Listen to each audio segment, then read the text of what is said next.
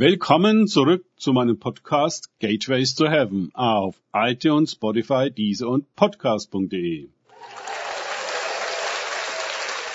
Mein Name ist Markus Herbert und mein Thema heute ist mehr als Shalom. Weiter geht es in diesem Podcast mit Lukas 11, 31 bis 32 aus den Tagesgedanken meines Freundes Frank Krause. Eine Königin des Südens wird auftreten im Gericht mit den Männern dieses Geschlechts, und sie wird verdammen, denn sie kam von den Enden der Erde, um die Weisheit Salomos zu hören. Und siehe, hier ist mehr als Salomon.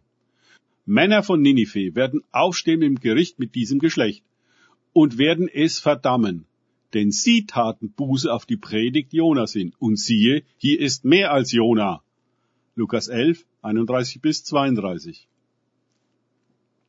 Man kann die Vergangenheit dermaßen verklären, dass man die Gegenwart nicht bemerkt. Gerade Religion ist in dieser Hinsicht überaus effektiv.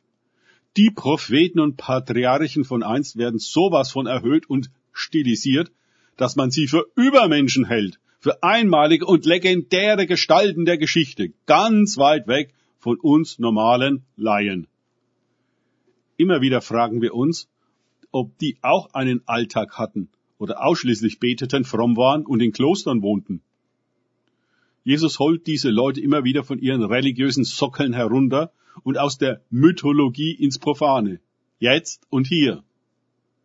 Sie waren nämlich keineswegs anders als wir. Die Königin von Saba, sie hatte tatsächlich die beschwerliche und ewig weite Reise auf sich genommen, um Salomon zu sehen und zu hören. Sie hatte es sich wirklich etwas kosten lassen. Die Schriftgelehrten haben sowohl diese Frau als natürlich noch viel mehr Salomon dermaßen sakralisiert, dass die Worte Jesu in ihren Ohren wie Lästerung klingen mussten.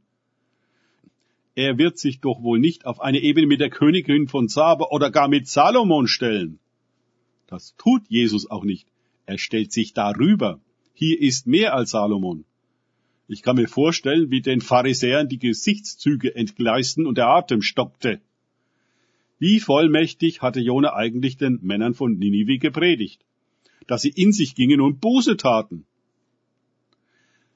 Jesus jedenfalls trat in unvergleichlicher, noch nie dagewesener Salbung auf. Dem zweifelnden Johannes im Gefängnis, der fragte, ob Jesus wirklich der Messias sei, ließ er ausrichten. Das Blinde sehen werden, Lahme gehen, Aussätzige gereinigt werden, Taube hören, Tote auferweckt werden, Arme gute Botschaft verkündigt wird und glückselig ist, wer sich nicht an ihm ärgern wird. Lukas 7, 22 bis 23. Ohne Ende erfüllt Jesus die Verheißungen der Schrift. Hunderte davon. Aber das wollten die Schriftgelehrten partout nicht sehen. Es durfte einfach nicht wahr sein. Denn welche Konsequenz hatte das für sie gehabt? Natürlich die, dass sie, wie die Königin des Südens es gegenüber Salomon tat, Jesus voller Achtung zuhören müssten und dass sie, wie die Männer Ninives, Buße täten. Aber beides verweigerten sie, was zeigt, dass sie Jesus nicht anerkannten oder erkannten. Trotz der Drohung des Gerichts, in welchem diese von den Schriftgelehrten verehrten Heiligen sie verdammen werden, können sie nicht einlenken, nicht in sich gehen, nicht von ihrem hohen Ross absteigen, nicht von ihrer Rolle und Agenda lassen. Sie müssen gegen Jesus sein, der ihr religiöses Imperium zum Einsturz bringt. Er muss einfach ein Scharlatan, ein Betrüger, ein Gotteslästerer und Terrorist sein, ganz egal wie viele Menschen er heilt, befreit und segnet. Er tut es an ihnen vorbei, also weg mit ihm.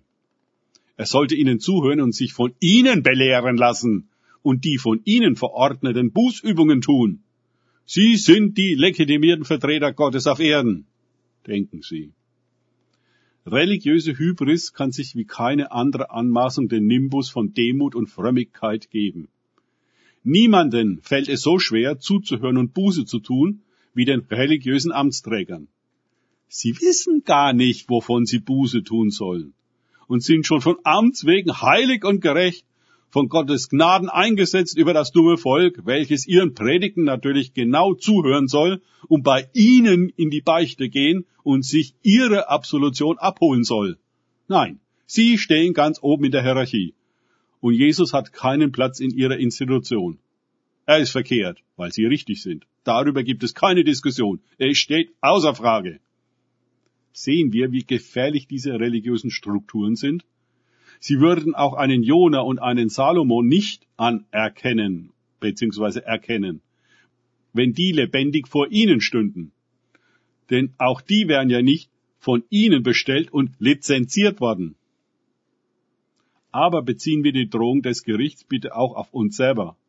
Wer könnte vielleicht gegen uns aufstehen, weil wir Jesus nicht zuhören und seine Größe und Einzigartigkeit nicht anerkennen, was sich möglicherweise in einem anmaßenden und ignoranten Verhalten ihm gegenüber zeigt?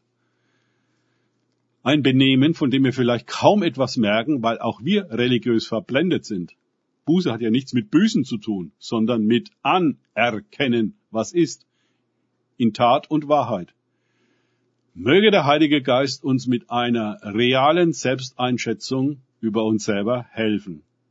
Danke fürs Zuhören. Denkt bitte immer daran. Kenne ich es oder kann ich es? Im Sinne von erlebe ich es. Erst sich auf Gott und Begegnungen mit ihm einlassen, bringt wahres Leben. Und die Erkenntnis von Gott und sich selbst. Gott segne euch und wir hören uns wieder.